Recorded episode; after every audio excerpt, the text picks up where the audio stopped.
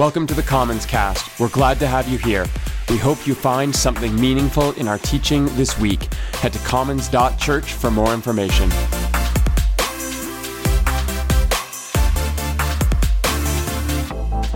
We did also start our new series at Commons with a series called At Commons. And this is just a series of conversations that's intended to serve as a bit of a frame for the year, a guide for all of the conversations that will follow in season 10. And so, to do that, we have taken the welcome page, the first page every year of the journal, as our frame this year. And so, almost from the beginning, the first page of the journal has introduced Commons with the same language every year that attempts to lay out some of our core convictions that ground us as a community. Last week, we looked at the first line together. At Commons, we are completely fascinated with this complex and beautiful collection of texts we call the Bible, but we worship Jesus. And that line feels like it's trying to be a little controversial, right? However, it really should be standard operating procedure for Christian communities. I mean, the Bible is wonderful. It's fascinating. It is packed full of wisdom and culture and creativity and life.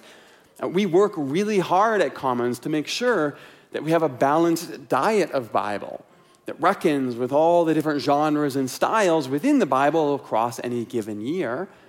But the Bible is there to point us to Jesus just before heading into the summer, we did a, series on the Exodus.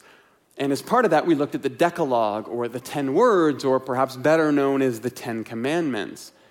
And if you remember, right there off the top is this warning You shall have no other gods before me, you shall fashion no idol to replace me. And I'm not saying that the Bible is an idol, but I am saying that the Bible can become one if we let it. We read the Bible, we study the Bible, but we do this so that we can encounter the God revealed in Jesus. And I say that as someone who loves the Bible, uh, someone who has studied it professionally and academically and devotionally for most of my life. But I say this Jesus is greater than the Bible. In fact, I say this as someone who is a professional Christian Jesus is bigger than Christianity. And I will argue until my career is done that starting with that premise, the centrality of Jesus, it will draw you back to the Bible with more curiosity. It will pull you deeper into your faith with more conviction. So, all of our reading and our study, all of our gathering and worship, our religion and practice, all of it at its best points us to the capital W Word of God that is Jesus. And so last week we looked at that phrase, the Word of God. A phrase found all throughout the scriptures, on the pens of poets and prophets, on the very lips of Jesus. We even found the early church adopting this phrasing itself, but always in the context of pointing to a larger, more expanded sense of God's work in the world.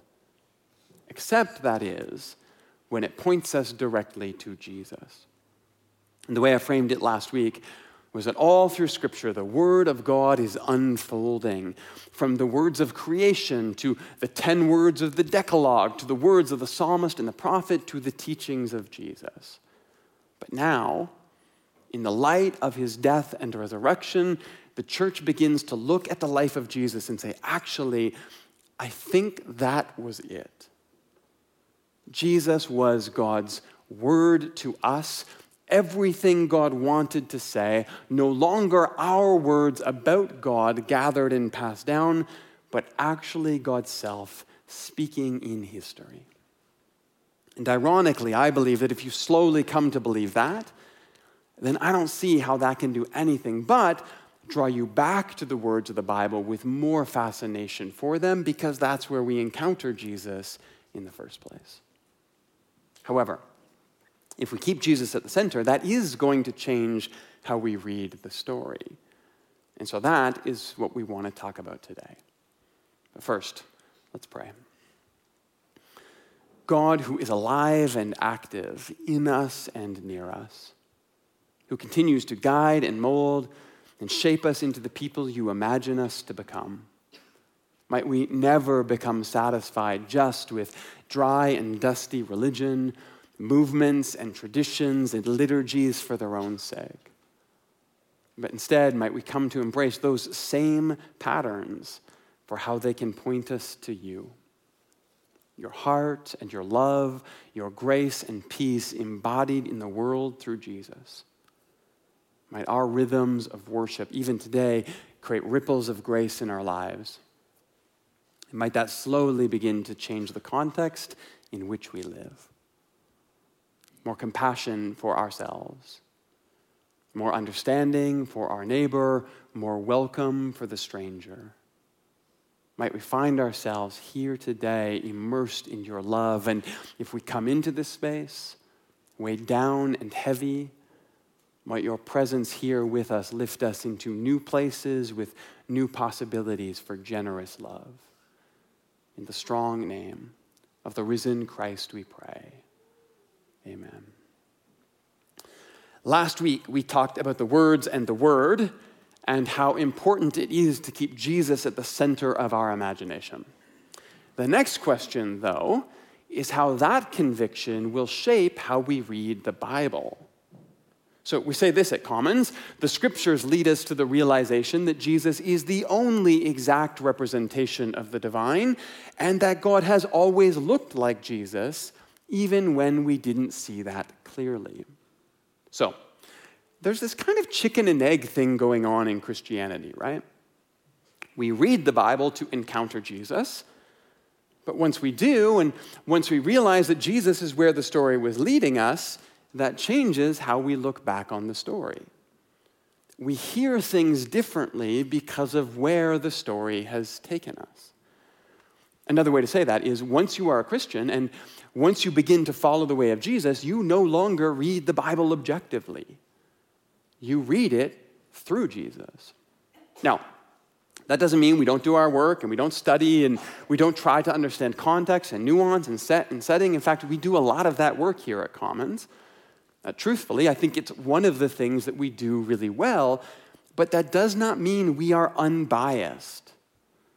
In fact, we are, as Christians, specifically consciously biased to look for the way of Jesus when we read the Bible. Now, speaking of biased readings, here's an example. My daughter is three years old, and she will often ask me for a kiss when I get home. And I will say, Do you want a big kiss or do you want a little kiss? Putting as much emphasis as I can muster on the little kiss. However, I know that she will say, No, I want a big kiss. And I will say, Are you sure? And she will say, Yes. And then I will give her the biggest kiss on the cheek that I can possibly muster. It's a little game we have going on. However, when I am done, she will then often turn to me and say, Daddy, your beard is strong. Now, I know that she means scratchy, right? But I prefer to pretend that she means strong because that makes me feel good about myself. And I want to choose narratives in my life that make me feel good about myself. So my beard is strong and I have proof of it. Point is, that is not an unbiased reading of her words. I know what she means. It's a choice to embrace the story that reinforces my hopes about myself, or at least the hopes that I want to hold on to in my life. But as Christians, we're doing the same thing all the time, or at least we should be we affirm that Jesus is the Word of God, that the fullness of deity lives and breathes in him, that he is the only exact representation of God's character. See Colossians and Hebrews. And therefore, we read and we search out narratives and we interpret Scripture in the light of that hope. Jesus is the North Star through which we navigate our Bible. And so today, I want to look at some examples of that type of reading. First, one where Jesus teaches us that we can indeed trust our ability to know what is good when we see it. Second, where Jesus demonstrates a reinterpretation of Scripture in the light of his presence in the world. And then finally, one where Scripture reinterprets itself, looking back on the story of Jesus. And to do that, we are going to talk about permission to feel and the benefits of omission and reinterpretation, and then finally, the practical implications of it all. But we're starting Matthew. Because one of the objections that I often hear whenever I talk about a Jesus centered reading of Scripture is that we just can't trust ourselves to make those types of interpretations. First of all, I would agree that none of us should be interpreting Scripture on our own. And the Bible is a very big book, full of a lot of words. And the truth is, you and I, we can make it say almost anything we want to if we work hard enough. So, holding your interpretations with an open hand and bringing them to community, both the local community that we're a part of together and also the historic tradition of the church that we participate in, that is incredibly important. However, once you do that, you begin to realize that there is actually a wide swath of interpreting and wrestling and negotiating the meaning of Scripture throughout Christian history. So, you are in good company as you wrestle with the Bible. My advice is just don't do it alone. However, what sometimes happens is that when we read, we will eventually come across a passage that seems maybe very violent or even oppressive. And by the way, there's no point denying that those moments are in our Bible. They are, and they're hard. But you come across them, and it all feels very disconnected from the way of Jesus that drew you in and the way that you're trying to follow. In fact, I've described it this way that my conscience rebels when I'm told that the nonviolent Jesus, who would rather endure death on a cross, would one day return wielding a giant claymore against his enemies. And so I've been told, well, you can't have confidence in your feelings. Your conscience isn't trustworthy. You just have to accept it. But is that really indicative of what Jesus sees in us, how Jesus expects us to approach both Scripture and our experience of the world? Well, I'm going to suggest no. See, there's this passage in the Sermon on the Mount where Jesus is just starting to wrap up his first sermon, and he turns his attention now to God's generosity. And he does this really interesting thing where he uses our goodness, our ability to demonstrate love in the world, as a launching point to explain God's goodness. This is what he says Which of you, if your son asks for bread, will give him a stone? Or if he asks for a fish, will give him a snake? If you then, even though you are evil, know how to give good gifts to your children, how much more will your Father in heaven give good gifts to those who ask? Now, granted, kind of an awkward moment, right? I mean, he just flat out told us that we're all evil. Ease up, JC, soup's aggress. But look at the thrust of what he's actually saying here. This how much more than structure is actually a very common rhetorical device in Jesus' day. It was employed by both Greek and Jewish teachers. And the basic strategy here is to establish a commonality, something we all agree on already. And you do that so then you can appeal to a larger truth built on that foundational premise. Here, the commonality is you know what good gifts are. You know what love looks like because you are good to those you love. Now, the larger truth on the other side is that God is that same kind of goodness, albeit completely unhindered, entirely pure. And that's beautiful. But the starting point is you know love. In fact, in the parallel Jesus has set up, we probably would expect Jesus to say something more like this If you know how to give good gifts to your children, how much more will God give good gifts to God's children? That's probably what he should say. Except here, he wants to expand our imagination of God's love even farther, and so he actually ends with this phrase God's good gifts to those who ask. So, not only is God more generous than we are with our kids, God is more generous to anyone who comes in need. Still, the point being that even in our brokenness, even though you are evil, as Jesus says, you still know good when you see it. You can and you do demonstrate love in your life, and not only that, your love can be a model for you to understand the unbounded love of God. So if you, by any stretch, any measure, consider yourself a good parent, Like, not, not a perfect parent, or not even a parent who can get through the day without making a few mistakes, but just a good, general, run of the mill, loving parent, then you are teaching yourself about the divine every single day. And often, I remind myself that God is at least as good a parent as I am. And I know what I would do for my kids, and that makes me feel pretty safe in God's arms. Anything less than that is a misrepresentation of God. But here's our starting point Jesus thinks you and I, we are capable of naming what is good and right and true and just in the world. And Jesus thinks even our flawed perspective can lead us back to God. So, yeah, when something doesn't feel like Jesus, or when something doesn't seem loving, I take that very seriously not as gospel, because I know that I can be wrong, and I am a lot, and I know that I need to learn in community, but I absolutely take my sense of what is good in the world as a valuable part of my dialogue with God, and so should you. But the next question is what do we do with that? Does Jesus model this kind of interpretive grid for us? And I'm going to argue he does. See, even before Jesus begins his public ministry, even before this Sermon on the Mount that we just read from, in his first real sort of ta da moment, it comes near the start of the Gospel of Luke.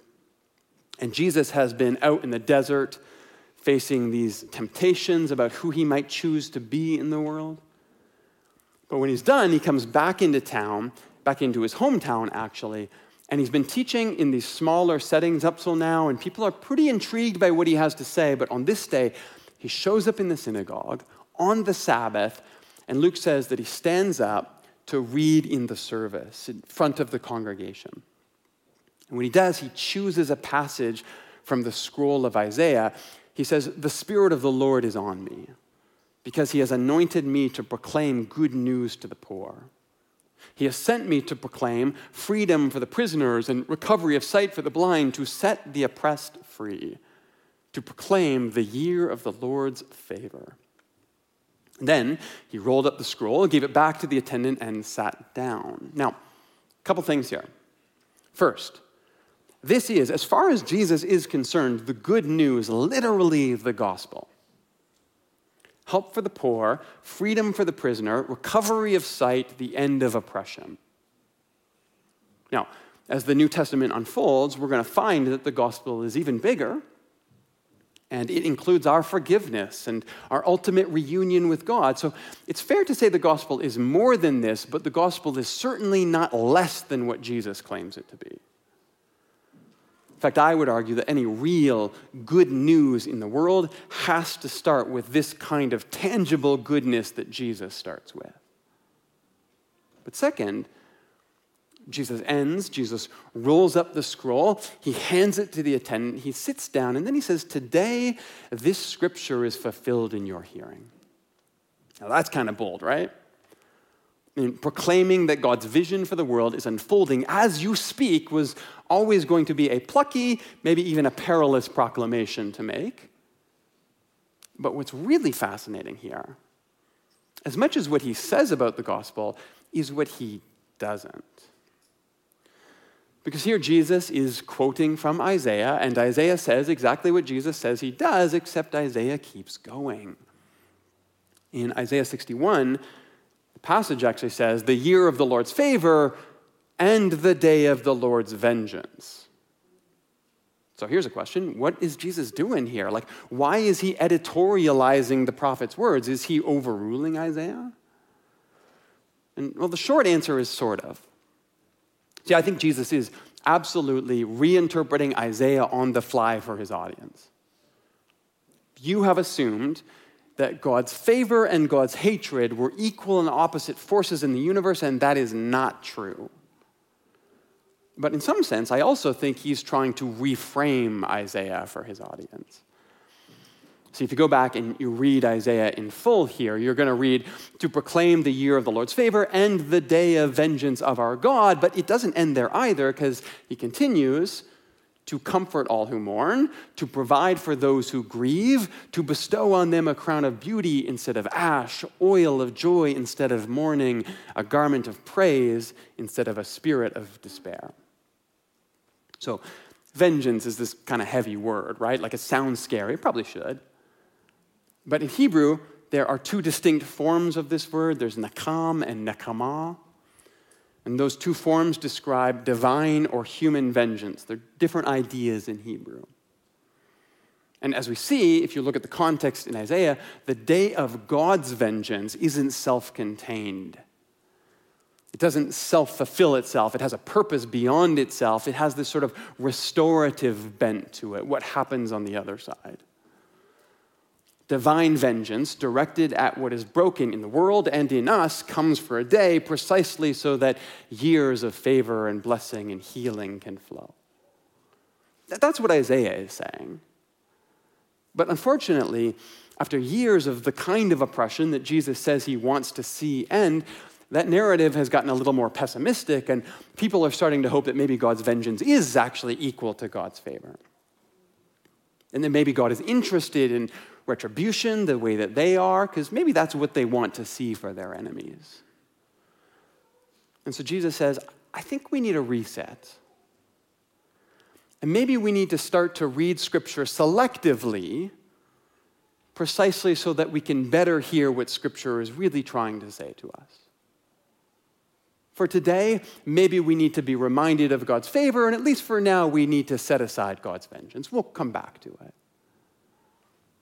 Here's what I would say if you were to imagine what makes God angry, and you find that it's always about someone else, then you should probably set it aside too. It's not good for you. And if you reach a point where you start to understand that maybe God's anger has something to do with something that's broken in you that God wants to remove so that you can flourish and thrive in the world, then maybe you can come back to it then. Because it's not just the words on the page that matter, it's the lens through which we read them. And okay, you might say, but that's Jesus. I mean, he gets to do that. Do we? And for that, I want to show you one more passage today, this time to see how the church itself starts reinterpreting their own words about God in the light of the Word of God. And for that, we're going to have to go back to the book of Revelation. Now, I know we did a lot of Revelation last year, and I promised myself that after my last book came out, I was not going to touch Revelation for at least a decade, but I just really like this example, so here we are, sorry. In Revelation 19, you get this climax. And the armies of the kings of the world are lined up against God for the battle of Armageddon. It's the big cosmic showdown, good versus evil, all that stuff. Except right when it's about to go down, before the battle can even break out, this rider on a white horse appears. And his name is, quote, the Word of God. That's the other direct reference to that title. And again, it applies only to Jesus in Scripture. But he is bloody and victorious, and he's waving a huge sword around, conquering the nations. And here we go, right? Like, this is Rambo Jesus, the one we've always been waiting for. No more yellow sweater vest. This is Jesus jacked. Remember that day of vengeance he left out in Luke? Oh, it's go time. Except that's very clearly not what's going on in Revelation 19. Now, you can go back and check out our Upside Down Apocalypse series from last year if you're interested. But there we talked about how Revelation uses this very popular first century literary genre called apocalypse specifically to upend a lot of our violent fantasies about God. And here, John is doing that very specifically. Jesus is not splattered with the blood of his enemies here. Instead, he shows up at the battle already wearing a white robe that's dipped in blood. That's his blood, right? That's an image of the cross. It's a picture of the God who would rather die than kill. Okay, but Jesus wields a sword. I mean, that sounds kind of scary. But again, John very clearly says that that sword comes from his mouth. That's the weapon that he wields. So this is not a circus act. It's a very common biblical image. In fact, Isaiah himself says that the words of the Messiah will cut like a sharpened sword. So the sword from his mouth in Revelation 19 is an image of Jesus' testimony, his words, his nonviolence that disarms even our very real weapons that are pointed against him. This is how Jesus overcomes, as John says, not with warfare, but with righteousness.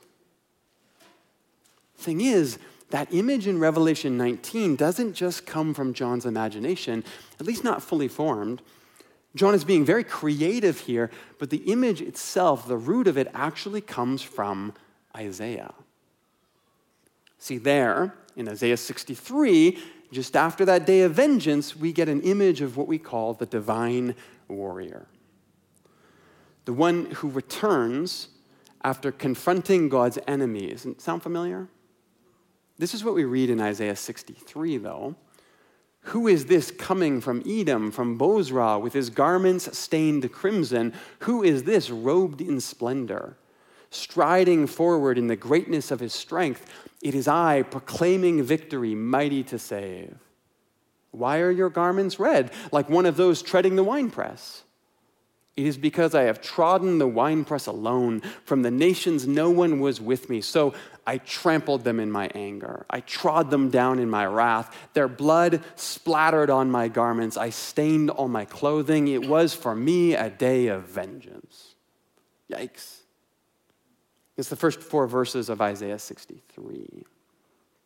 And that is the image John is playing with in Revelation 19 when he narrates his tale about when Jesus actually finally confronts the nations.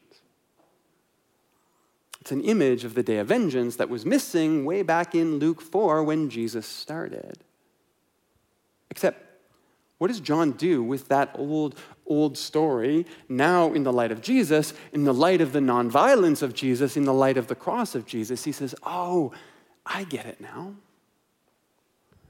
We thought God's vengeance would look like violence and splatter and weapons and warfare. We thought God might look for revenge the way that we might, but now I see it wasn't that at all.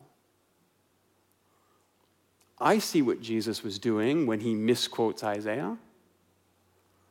I see what Jesus was doing when he said that a seed has to fall to the ground and die in order to multiply. I see what Jesus was doing when he said, Father, forgive them. They're addicted to violence. They don't know what they're doing right now.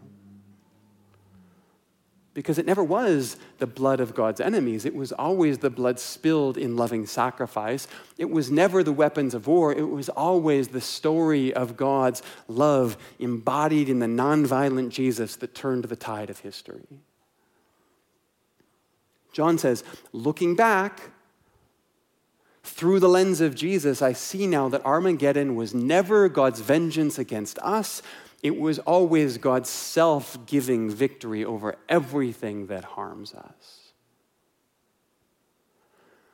And for the early Christian community, Isaiah's divine warrior, enshrined in their scriptures, looked very different because of Jesus. Once they saw through a glass darkly, but now they are seeing God clearly through Jesus, and that changes everything for them. And look, I get it. This might be interesting to you depending on your interest in academic theology. It might be a little academic depending on your lack thereof. But as Christians, this right here is also, I think, the most practical application of our faith possible. Because if you and I, if we aren't careful, and we don't constantly recenter Jesus in our reading of Scripture, if we don't teach ourselves to constantly interpret and then reinterpret in the light of his way, demonstrated in the world for us, then we will slowly find scriptures that will allow us to remake God into our own image. And we will make God violent and fearful and content with the status quo, consumed with profit or concerned with ourselves and our own rather than the foreigner and the stranger. We will slowly turn God into a bigger picture of us unless we keep Jesus as the guide that we use to navigate our way through the Bible. But thank God, the Word of God is there to help us interpret all of our words about God well. Because that Word, who lived and died and lived again, that is the way that we follow. And that is the way alone that we trust to lead us all the way back to God and to learn from all of the scripture that has been gifted to us. Let's pray. God of grace, for all the ways that we have slowly, perhaps unintentionally, remade you in our image. We've imagined that you are fearful or violent or greedy, that you are as insecure as we are at times. For all of this, we are sorry and we repent and we lay those images down. But we do that so that we can then pick up the images embodied in the Christ who walked through this world to reveal your heart to us perfectly. And in that, God, may our imaginations be reshaped, may our eyes be opened so that we can look at Scripture, so that we can see your beauty through it, so that we can see the whole story unfolding on its way toward you. And then from that, that we can actually begin to follow your footsteps in the world, enacting your way, helping your kingdom to come on earth as it already is in heaven. More grace, more peace, more generosity, more welcome for everyone we encounter. May everything that takes us away from that good be slowly burned away so that only your gracious heart remains in us. In the strong name of the risen Christ, we pray. Amen.